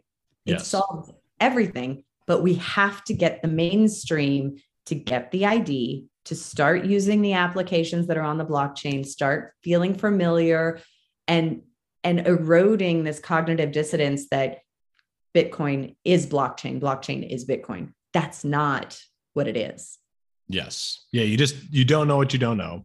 You don't and, know what you don't know. Yeah, you don't know what you don't know. That's a natural blind spot and people should be aware that there's a lot out there and if you can't conceive it then you can't wrap your head around it then you can't do anything with it um, and i think that you know your your process your process of thinking here makes total sense. Uh, and this is something that you know we identify you know like in my in my business we realize that like as we grow you don't know what you don't know. And we look at uh, how do you help educate on what you don't know? You know it really comes down to you just provide information on as many things as possible. Start to put those dots out there so that people can connect them. Because if you at least have visibility on the on the bits of information what is potentially out there then you yeah. can start making some actionable better educated decisions and moving in the right direction so i think education overall is kind of the underlying theme here. You need to educate people to be able to at yes. least help fill in those voids of and reduce the not knowing what they don't know. Exactly. And then that's why when people register for the whitelist, the very first thing that we send them is the crypto wallet security worksheet because I don't want them to lose their stuff. I want them to know how to set up their accounts, how to set up their MetaMask, how to protect their seed phrases, their, their private keys. They need to know all of this stuff. And I am assuming because my target market are mainstream consumers that they don't. So I provide that information right up front. I don't want them to have to go look for it. Yeah, which I, honestly think should be in, every project should do that. Absolutely. Yeah. You know, I can't tell you how many people I know personally who have tried to get into this space, have no idea what they're doing, and make a few mistakes right out the gate. And it can be devastating. Exactly. And so, and so that's uh that's where we're at. That's that's what we're doing. And Foxy's, I have a feeling, is going to hopefully show people that education does not have to cost $100,000 in order to output productive members of society with skill sets that are in high demand. I love it. You know, personally, you know, knowledge without college uh, being, you know, a, a core value of mine. It's really, I think people underestimate how much uh, or how cheap, inexpensive uh, an effective education can be, uh, especially in this modern world where I, I don't know if any exist, if any degrees exist for something like blockchain development. You know, it's like it's computer science, right? Computer science. So uh, there's a few things that I think need to be degrees. Um, I think how to write a bill should not be buried in political science. I think it should be a minor. I think, you know, the one positive, I, I, escaped California. Full disclosure, I'm from Marin. I live in Reno now. I escaped in 2012. Um, but the one thing that California has that other states should adopt is the ability, uh, they call it uh, reading the law. So you can literally take uh, ethics and civil procedure and be a law clerk and literally argue and represent clients as long as there's an attorney supervising you. Um, but you can also, reading the law, you can also study for two years. At the end of one year, you take the baby bar, and at the end of two years, you take the bar, and then you're a lawyer and you don't have to pay for law school. So I feel like what they, what has happened is that it, it has become an economic threshold as to whether or not you can go. That's my mother. She's on emergency bypass. Uh, I did turn my phone off. I'm sorry. No, um, all good. And if I don't answer, it's because I'm dead in a ditch somewhere. So you might panic. Um, anyway, so so with law school i feel like it's you know this economic threshold of if you're rich enough you can be a lawyer and then you look at washington d.c and the vast majority of legislators and congressmen senators and they're, they're lawyers right the vast majority of politicians are lawyers and that was never how the united states was envisioned you were supposed to be um, a, a person an intelligent person who then served and contributed for a few years and then went back to your life that isn't what we do. I mean, we do that here in Nevada, which is really interesting because our legislature only meets every two years. So these are actually like business owners, you know, they're actual people who have a real job, a real day job, and and then also serve on the government, which is a little bit more helpful. But um, yeah, Congress is is it's too many lawyers, and because Congress is too many lawyers, uh, we either need to say that is a violation of the Separation of Powers Act because the judiciary is where the lawyers go. So the lawyers should actually be barred from being legislators because that's that they, then they get two branches. Uh, and then we have the executive branch. So I think that uh, lawyers should stick to the Supreme Court and the and the federal judges and stick to their their branch, uh, or we should make it easier for anyone who desires to do so and has the intellect to do so to become a lawyer.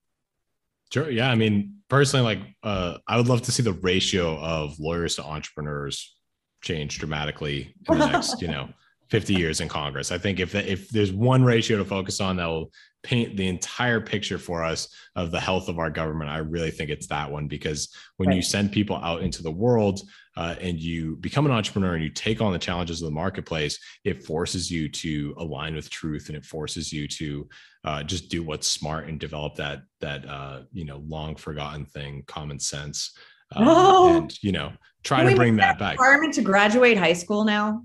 Like literally situations where common sense reigns supreme yeah. and see if they pass because it it really feels like a Jimmy Kimmel late night segment. It really just I think that it's gonna yeah it could, it could be just to provide some maybe some additional context here is is because I think we've we've done a lot of uh you know kind of tearing apart the systems as they are today, which you know like just but to be I, clear, solutions. Well, we yeah, have, we we have solutions, which is great, which is great.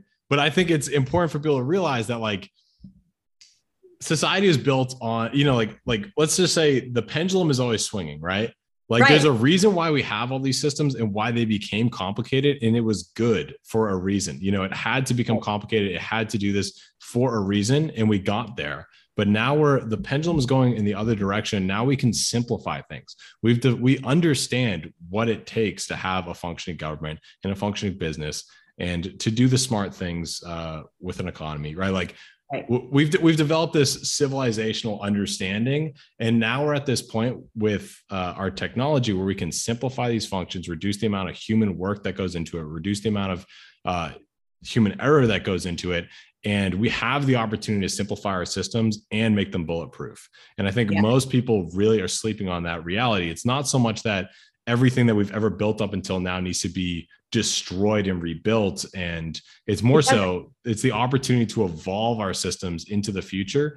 And it's so it's not an endless hate stream on lawyers and the way things are. It's more so let's just let's make this digestible for the average person. Because yeah. as we move into a, a, super complicated world that it's getting more and more complicated by the day we need to simplify things or else it's going to be like a dilbert cartoon run amok and that's the end of our civilization. You know what i mean? And and it's crazy because here's what happens. Emotion takes over right? I know we're talking a lot about politics but you know there was this whole uh, in 2016 uh, after trump was elected they're like we have to get rid of the electoral college. And i said okay I have a TV show for you to go binge watch. It's called Continuum. And what happens is power actually then centralizes in all of the 10 big places because if it's one person one vote you really only need the 10 major cities which means the entire rest of the country is ignored. So then all the population will go in but then who's going to grow our food? And then really in those centralizations when you have all that centralization of power in those 10 cities then all those big companies are actually going to make it go to those 10 cities so that they can influence policy and get what they would need to get, which means that they won't be out there in the rural. So that means that all the income out there is going to go. And then those people are going to starve. And, and you're going to end up with the corporations actually controlling the entire United States. Like I went through the whole thing and they're like, but they elected Donald Trump. And I'm yeah. like, you need to get over that because it's called four years. And I called it 18 months earlier. I said, look, this is the year of the independent. This is the year of different. This is the year of I'm done with the status quo. You have two choices. You have Bernie or you have Trump. If Hillary is the candidate, Trump is the president. I don't know how else to explain it. I was very loud. I was very everywhere having this conversation. I was a Bernie delegate. And I said, you know, and, and what's funny is I was a Ron Paul before that. I'm an independent. Like I I I had to register in Nevada so I could caucus for Bernie, so I could be a delegate, and I was a Bernie delegate. Uh, and then I live streamed the stealing of the Democratic nomination at the Nevada Democratic election. And then all of the media franken cut my footage without attribution and out of context and said that the Bernie delegates were violent. So when I have all of these people who are left leaning saying, no, the government would never do that. I'm like, I've been on the pointy end of that stick and I was a Bernie delegate. I'm not even a conservative. I literally come from the woo woo capital of the world. I recycled. I, if it's yellow, let it mellow. If it's brown, flush it down. Like I conserved water. We recycle like all the hippie things way before they were things. Right. And, and I, but I'm trying to explain that what you're seeing on the mainstream media is a narrative and propaganda, regardless of which side you're on. And what you actually need to do is critical thinking, learn to research and read exactly what it says, right? So they say voter suppression, voter suppression, voter suppression. And I can't remember the name of the senator who did a 45 minute presentation on what's in this bill. Number one, 31 states have passed voter suppression laws in the past year. 31 states, including his state, which is up here somewhere. I can't remember which one. And and the voter suppression law that his state passed was they extended early voting by one day. They made it easier to vote. Right? Like yeah. all of those 31 things, they he read them every single one if you're a sensible independent if you're just a sensible rational human being you'd go i'm okay with that uh, one of the proposals that they have is that felons currently incarcerated felons including rapists and murderers have the right to vote. And i go mm, nope. Nope nope nope. We already have laws on the books that say if you have served your time and your debt to and your debt to society there's a process where you can have your felony expunged and regain your rights. That's already a thing. They don't mention that, of course. So really, it's only the currently incarcerated and the rapists and murderers who actually get to vote. Yeah, no, I'm not really good with that. And I'm a sensible middle. Like I'm fiscally conservative, socially progressive, you know, keep your hands off my body, clean air, clean water, probably a good idea. and how about we not have uh, Tetris like gerrymandering districts instead of dividing it by uh, the population to skew the vote. Watch the video at represent.us. Yep. It explains the whole thing. It's phenomenal. Uh, l- let's go by lakes, rivers, county lines, and major arteries and streets. Let's just, let's just do that. How about common, that? common sense kind of stuff. Yeah, it's yeah. Let me redraw the map. I know nothing about map making. I know nothing about the political makeup of any city, but I could literally take a city map and I could draw you quadrants and it would be a thousand percent more fair. Yeah. And I think ultimately, I've probably said that a thousand times today, trying to summarize all these things that we're talking about. Uh, I said four hours. But there's so many systems that, you know, designed, were designed properly, I think, yep. or let's say they were designed with the right intentions in mind. And with it's just a population a, of 300,000. Yeah, a whole designed. different world. Yes. And then too long. The natural uh, force of political erosion occurs, you know, where people infringe upon these systems and mm-hmm. then they become the backwards systems that we have today because they've just been solely infringe upon, infringe upon, infringe upon. And I think, you know, when you look at the intention of the United States government, the Democratic Republic, all that stuff, there's only so much that you can do to stop that systematic erosion. But I think the opportunity that we have today with blockchain, with Bitcoin, and with these unfuckable systems is that unfuckwithable systems. Gotta really get that down. Um, is that you can future proof right. things so essential to us, like our government, like our voting system, like our representation. And to me, that is the absolute number one largest priority of young people today should be to work with the systems that our founders envisioned, modernize them, evolve them using the technology that we have today, and make them completely unfuckwithable. And then we're looking at thousands of years of prosperity and colonizing the solar system and that sort of stuff. And I mean, okay, think about it this way, right? We designed our systems and did not want anyone to have to present anything to exercise their right to vote. You have to look at that in context, right? And you don't get to have it both ways. You can't say that, you know, gun rights should evolve because back then they only had muskets and they couldn't have envisioned automatic weapons. So therefore, we have to amend gun laws away from our constitution, which allows us to have weapons um, because it is now different now. You cannot at the same time say, we cannot require voter ID because back then they could never envision 360 million people, right?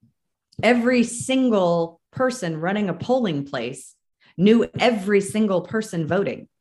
They knew that human being personally. They knew they were a citizen and they knew they were over 18. And since they walked into the polling place, they knew they were alive.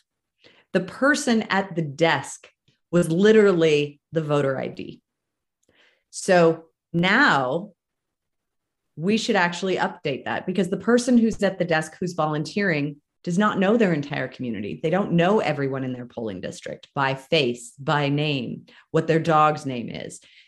When everything was designed originally, that's how it was designed because they already had that taken care of. So they didn't write it in there. So, of course, you don't have to produce anything to vote. The reason is it was to avoid the papers, please, right? Yep. Because that's what we were experiencing is this whole thing. If you were a citizen, you were a citizen, you had rights.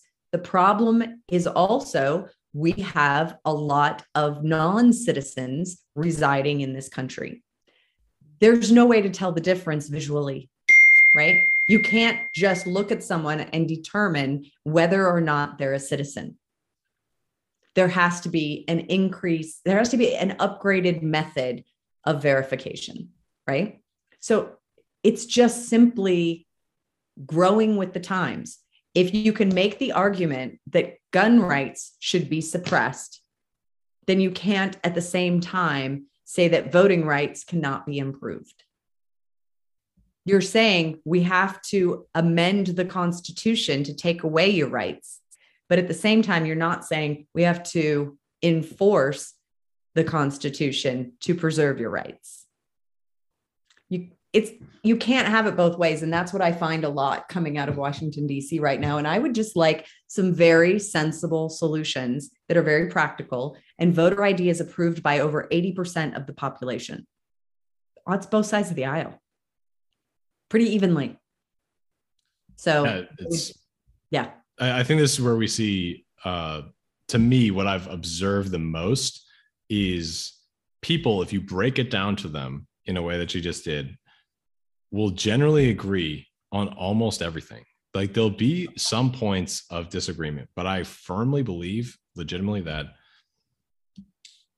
between any you could pull two people out of a crowd, I think they'll actually believe about uh, and agree on about 95% of all things, if not more. And the only reason why they feel like they disagree on things is because of the content that they've that they've uh, accumulated. It's it's cancel culture and it's social programming. So, what was interesting is years and years and years ago, I created um, this idea of indie voters, right? So, when you look at it and, and represent us, can it, there's a pie chart thingy in there too. The, the, the thing is this, right? The way that our political system, I, I wrote a book that I was encouraged uh, not to interfere with Hillary's coronation. So I didn't put it out, but I will be putting it out at some point. It's called Poison Pills and the Death of Democracy How the Two Party System is Killing the American Dream the idea is that 70% of the United States identifies as independent. So you have 15% on either side. It's generally about even, right? Then you have the 5% on the edges of each side. They're the only ones getting attention. They are literally the loudest voice. So those of us in the middle the 70% very clearly independent, fiscally conservative, socially progressive. We came up with a platform probably about 15, 16 years ago that that those 70% of the people they would all agree with 90% of the platform. You're going to have some fluctuation, pro choice, pro life, guns, no guns, right? But we we kind of shove that to the side and go, look, if we could get Congress to commit to no gun talk. Don't try and take my guns. Don't try and touch my body. Right. I'd say those are fairly equally like third yes. rail topics. Right. Sure. Yeah. We're going to table those two for two years, not even a whole four year administration, two years, one legislative session, two years. Table that shit. We got a list of 200 things you all got to get done and you don't get to hide behind, I'm fighting for this. No, you're not. You're literally only obligated by constitution to pass one thing every every year and it's called the spending budget. It's called the omnibus budget. Now, what do they do with this? And this is what I object to. Uh, stop calling it the COVID relief bill. It was the omnibus bill. It was not the COVID relief bill. The COVID relief bill does not need to spend $10 million to investigate horse doping in the racing industry. That is not a COVID relief bill. So, one of the bills that I would love to write, and I invite anyone who's interested in writing a bill because I don't have the bandwidth to do it, I can tell you everything that needs to go in it. Uh, the whole point is single point topic bills, and the title must accurately reflect exactly what's in the bill. Why? Because they use the titles of the bill to misrepresent what's in it and bury a bunch of pork in it and then use propaganda machines, AKA mainstream media, to sell it when that's not what is in it. We should not have been sending $50 million to Pakistan for gender studies in a COVID relief bill. Gender studies is not COVID. So let's not lie to the American people anymore. That's yeah. It's I mean it's basic like you can't get away with that on a Facebook ad.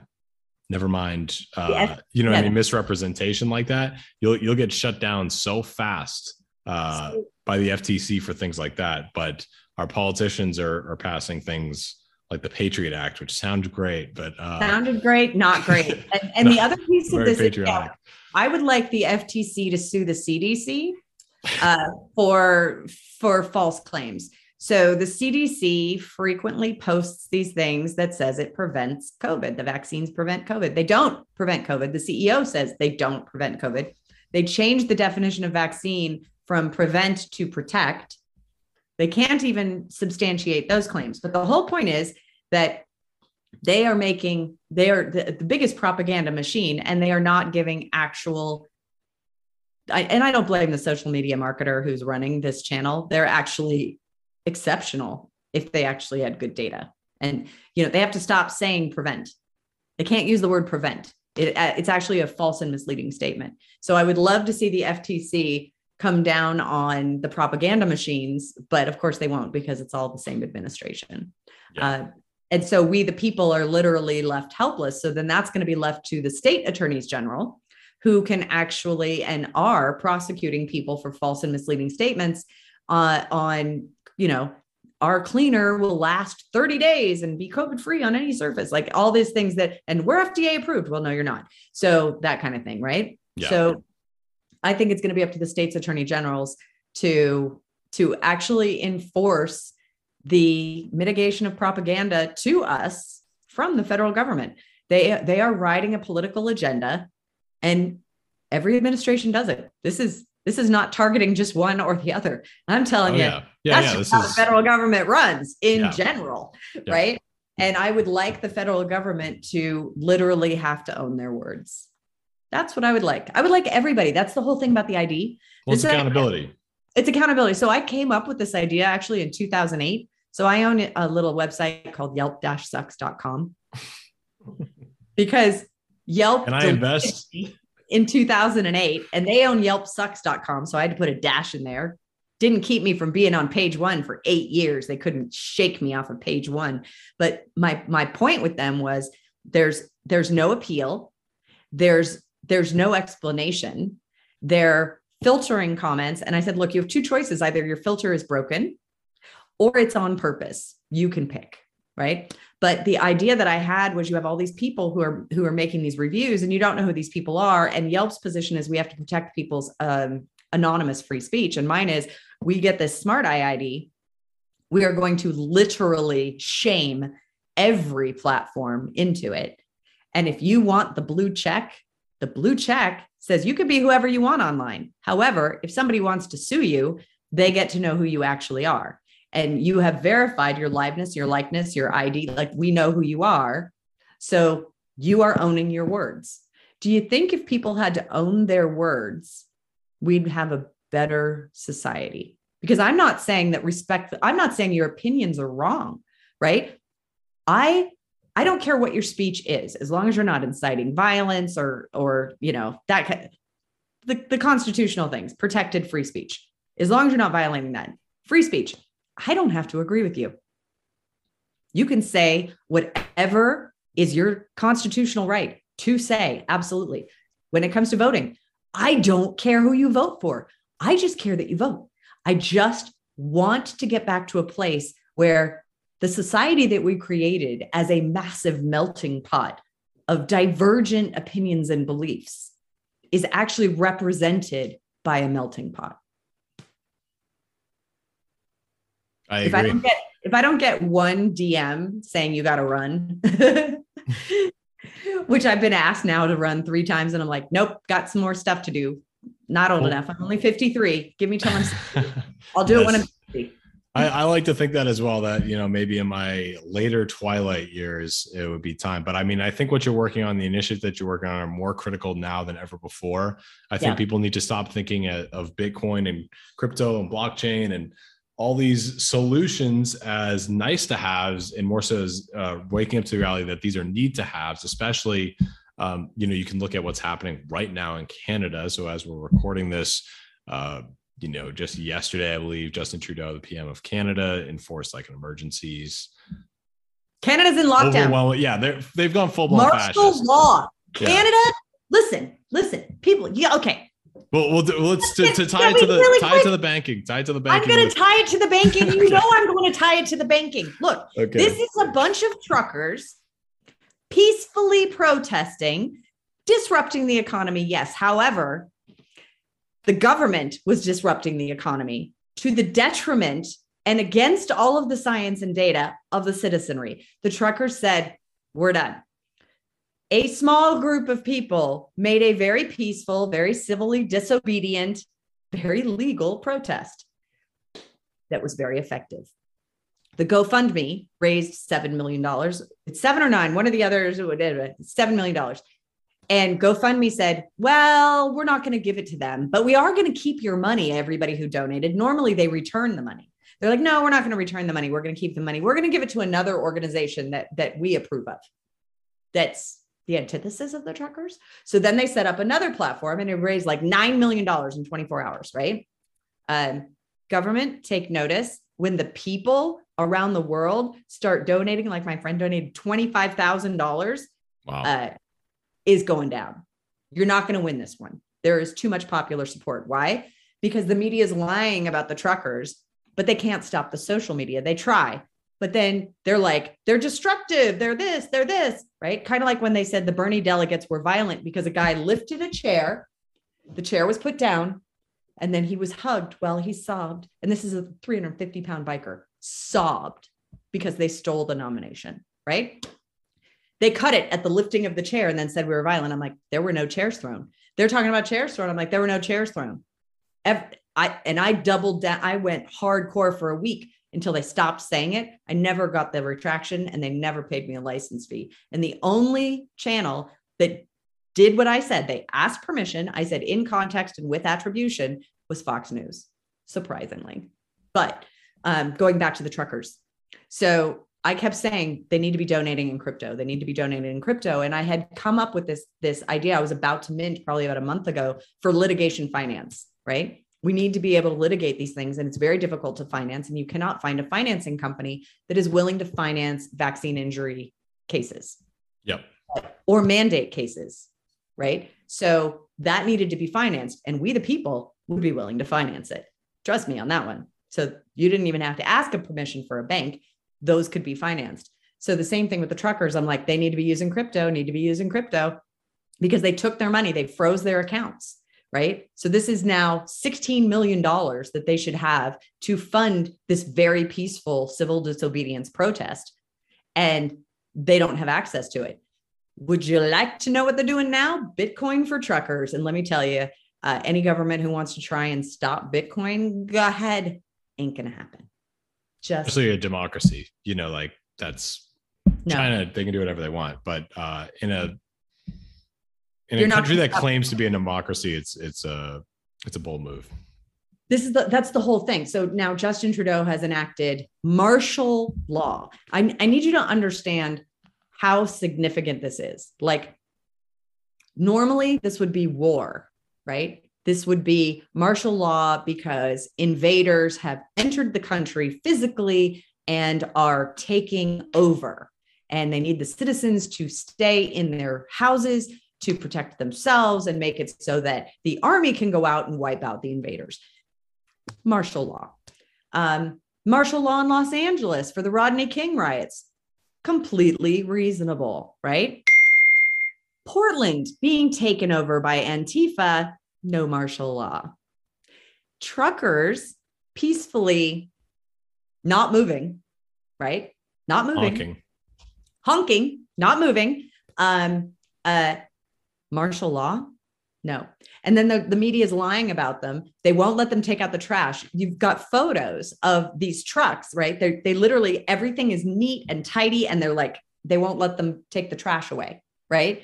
They're they are uh, you know, this other people came in, these instigators came in and they threw eggs and all this other stuff over the statue. And the truckers are like washing the statue because it's like a significant thing for the people of Canada. It's like a hero of Canada. I have no idea who it is. Yeah. But they're cleaning it, right? Media won't show you that. So social media is, you know, the great this is and this is what I don't think people understand, okay? We will find a way.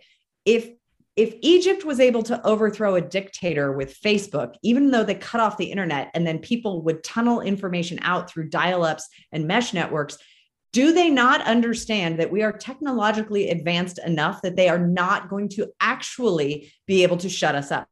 So that's why they're doing the propaganda campaigns to brainwash the population to hate the other side of the population, to say that it's an us versus them, when it is not at all. And this is the whole thing. The truckers have done more uh, to to bring us back to some sense of normalcy and get people to understand that the jig has been fucking up. It's up. The jig is up. Stop. And now they're going to have to stop. So Trudeau does martial law the minute, the minute, and I, I'm I I hate to say this, but it will happen. The moment a single trucker is killed is the end of Canada. I I uh I'll be watching for that moment. You know, I can tell you it's it's I think people need to focus on what's going on right now because it is unique beyond measure. I think we're too used to these emergency use uh, you know, bypass of normal powers and democratic processes from the past couple of years, uh, which is a very dangerous precedent. And then also, I think one area to make extra clear for people listening is that it was not just GoFundMe that decided to keep the money and do whatever with it. This is direct action from the government, freezing bank accounts. Uh, even today, they're trying to influence tow truck companies by threatening to freeze their bank accounts and uh, freeze their insurance and things like that to tow the trucks out of there. So this is this is far this is direct government interference with the financial system, which those two things should always be separated in a free world. And so, again, this is the crypto, blockchain, all this stuff, PFP projects, cute little foxies. It all seems so nice and dandy and all that stuff. However, uh, really what's underlying the undercurrent of this movement, the undercurrent of what's happening today is so much bigger than just profile pictures and artwork and people uh, pulling rugs and making money on these little projects. This is really about the nature of our system, our underlying systems, our democratic system, our economic system, and the trust that we have in the system and the ability for us all to actually operate within the system in a way that uh, does not disenfranchise anybody, does not push anybody out because of their political beliefs or their vaccination status or anything like that. We're talking about building a system that allows people to thrive live on you know live in the world that we are promised uh, without you know sort of tyrannical overreach and without the threat of tyrannical overreach as well with our amazingly unfuckwithable systems. Yes. We, we did it. Preach. uh amazing stuff. Uh, Adrienne thank you so so much for your time today. I feel like i could talk to you for hours and hours and hours about this stuff and we uh, already did too the other day. It was like yes. supposed to be a quickie little 15 yeah, quick conversation. Like, three hours later. yep. So I'm I'm really excited for this project though. I'm really excited to see what you continue to do. Your wealth of information and data and facts and uh, fierce opinions as well, which I love. Um, so can you please tell the audience where should they find you? How can they support you? How they how can they get involved in what you're working on? So I am at Adrienne, A D R Y E N N, pretty much everywhere. Uh, the project is called Foxy's. You can find it at foxys.art. Click the little button that says I want in, put in your first name, last name, email address, cell phone number, because trust me, you want in on those texts because there are little airdrops of NFTs that only are open for five minutes. So you definitely want to make sure you get in on that. Um, and then put in your ETH wallet address. Do not put in your street address. Many people have put in their street address, your Ethereum wallet address. It is a Polygon project, your Polygon wallet and your Ethereum wallet and your Binance wallet. It's all the same number. It's the same account. They're just different chains, but they're called layer two. So your ETH wallet address is your Ethereum wallet address. When you opt in, you're going to get the crypto wallet security worksheet, which I think I might have to update with a whole page on what is your wallet address. I cannot whitelist you with your street address because the smart contract is looking for a wallet address to allow in to mint early. Public mint starts 2 22 22 at 9 a.m. So, for those of you who are interested in supporting female founders educating women around the world in blockchain development and solving our problems so that we can accelerate blockchain into the mainstream consumer ecosphere faster. We need developers. We are educating a million women and girls in blockchain development and entrepreneurship, and we need you. So please sign up on the whitelist, and I look forward to meeting all of you. Thank you, Adrienne. Uh, it's been a real honor, and I'm really looking forward to a future conversation. Me too. Thank you so much.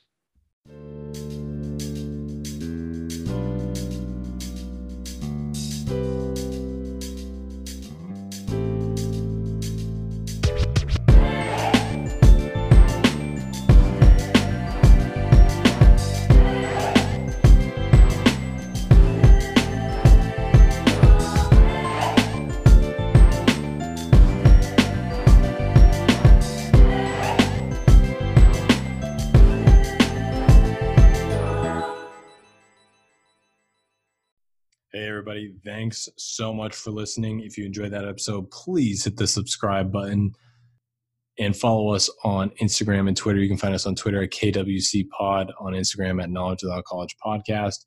You can find me, Patrick Butler, at Patrick Butler00 on Instagram and Twitter. I encourage you to send over any feedback you have. If there's any guests you'd like to hear on the show, any topics you'd want to hear discussed, I want to know about it. I want to hear your feedback and opinions. So please help me make this a better experience for you. And I look forward to hearing from you. Have an excellent day, and thanks for listening.